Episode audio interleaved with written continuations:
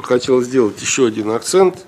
Ну, вы знаете, что непосредственно перед саммитом в декабре 2019 года Германия фактически официально заявила, а потом еще Меркель подтвердила то, что Германия не выполнит планы по военным расходам, по крайней мере, до начала 30-х годов. И это, э, в общем, серьезно бьет по Трампу, потому что фактически это означает, что он э, не смог добиться от европейцев то, что, э, то, что обещал. То есть это уже не его предвыборная карта в игре.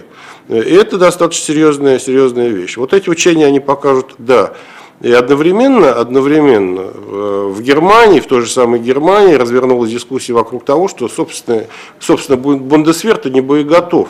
То есть боеготовность э, немецких войск, она, в общем, не такая высокая, как кажется, как кажется обывателю. В общем, э, военные специалисты говорят, что проблем там очень и очень э, много. И вот сейчас, если посмотреть на эти учения, основные контингенты прибывают из океана.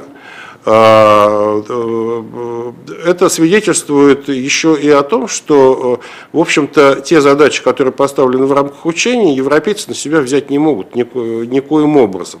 И не то, что не могут, то они не могут быть даже половинкой условно говоря, да, и это, это будет продемонстрировано, и это будет дополнительным аргументом для Трампа э, требовать от своих европейских союзников, я в этом уверен, повышение боеготовности в рамках совместно принятых э, планов не только по военным расходам, но и в сфере вполне конкретного оперативного планирования. И вот здесь как раз-таки э, многие европейские государства, и Германия в том числе, попадают в очень серьезный, в очень серьезный капкан, потому что они, если они признают, что э, их усилия и боеготовность недостаточно, они как раз-таки и должны будут отвечать за это, э, условно говоря, э, дополнительными евро.